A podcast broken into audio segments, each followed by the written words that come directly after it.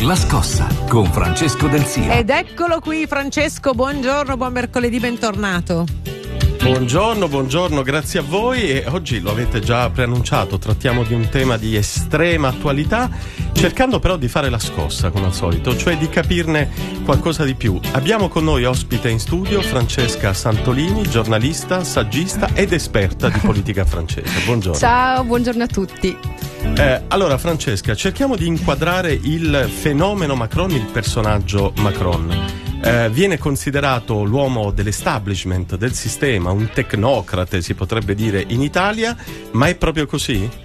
Ma no, Emmanuel Macron è, è, è, come dire, è il candidato post-sistema, no? come viene definito dal Nouvel Observatoire, eh, che appunto si oppone alla candidata antisistema. Eh, è difficilmente riconducibile a, mm, a, a da, non ha neanche un partito, ha un movimento, una start-up politica nata un anno fa, quindi eh, è stato molto accorto perché non è mai stato candidato a niente, addirittura nel 2012 gli offrirono una candidatura ad Amiens, la sua città, e lui la rifiutò. Quindi proprio l'assenza di un mandato elettorale eh, convinse Hollande nel 2014 a nominarlo ministro dell'economia. Quindi è difficile proprio ricondurlo a, a una classe politica almeno così come siamo abituati a, a conoscerla. Ecco. Ecco, perché Macron è un fenomeno? Per moltissimi motivi, uno l'hai detto tu, non c'entra nulla col sistema, non è anti ma è post.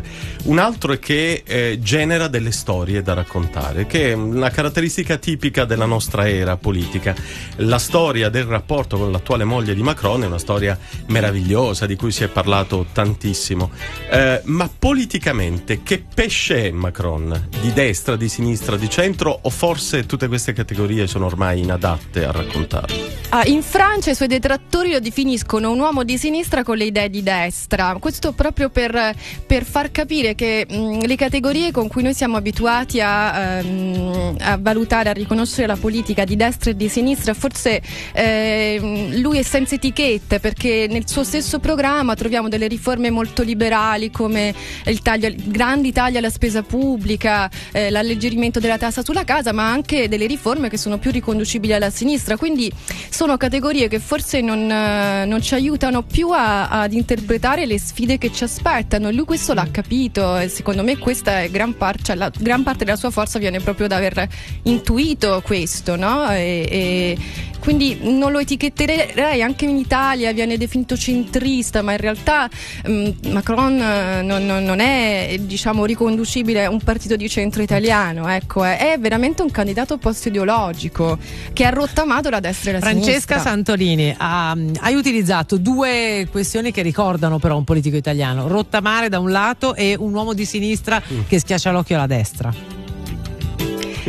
Sì, beh, è chiaro che ora Mm, come, per, come, uomo, come, come, percorso anche ehm, culturale, eh, i due, perché parliamo di Matteo Renzi, eh, non sono molto simili perché Macron è, è un intellettuale, è un filosofo, eh, ha una storia personale molto molto particolare, molto anche poco, molto atipica direi. però sì, politicamente chiaramente il politico che in Europa più lo ricorda sicuramente è Matteo Renzi, questo mi sembra anche innegabile, ma anche proprio parlando molto, eh, molto sul programma, stando proprio ai fatti. No? Eh, alcune, diciamo, appunto, l'alleggerimento della tassa sulla casa, eh, oh, insomma, anche Matteo Renzi l'ha, l'ha, fatto. Quindi, insomma, sì, sicuramente. Poi Macron è stato molto coraggioso perché ha fatto una campagna europea, una campagna eh, molto europeista. E quindi questo sicuramente eh, anche diciamo eh, sì anche diciamo Matteo Renzi con, con, un po' di differenze comunque eh, un bel po'. sull'Europa un bel po' onestamente sì. Francesca volevo chiederti eh, tu sei di casa a Parigi giusto?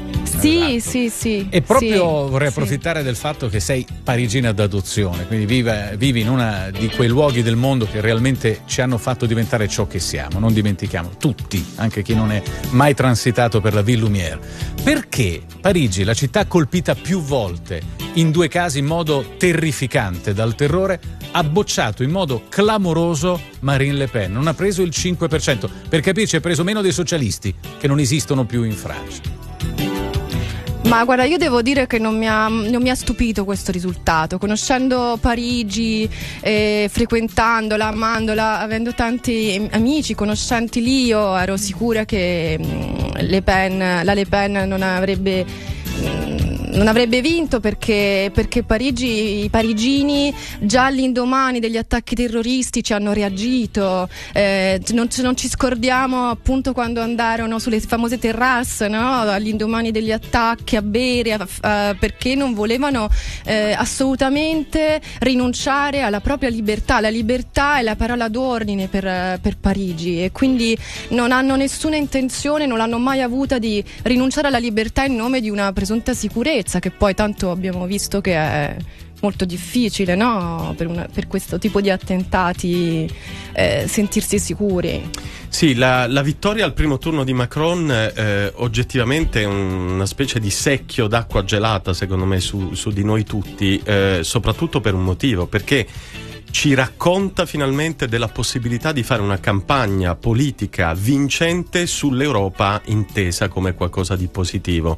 Eh, veniamo da almeno due o tre anni di distruzione totale di miti, riti, convinzioni, certezze che riguardano l'Europa. Quindi eh, secondo me da questo anche in Italia qualcosa, qualche riflessione utile si può trarre. Che ne dici Francesca? No, ma sicuramente queste elezioni sono come diciamo, una lente che può aiutare anche l'Italia e i partiti italiani, direi anche diciamo, le elezioni di Macron sono, sono, secondo me da considerarsi anche un monito per i partiti italiani, cioè questo secondo me è, è importante la, anche perché poi c'è eh, una parte del paese, eh, bisogna parlare, insomma, che ha un senso poi di, di, della realtà, anche della ragionevolezza, che sa benissimo che non c'è un futuro fuori dall'Europa.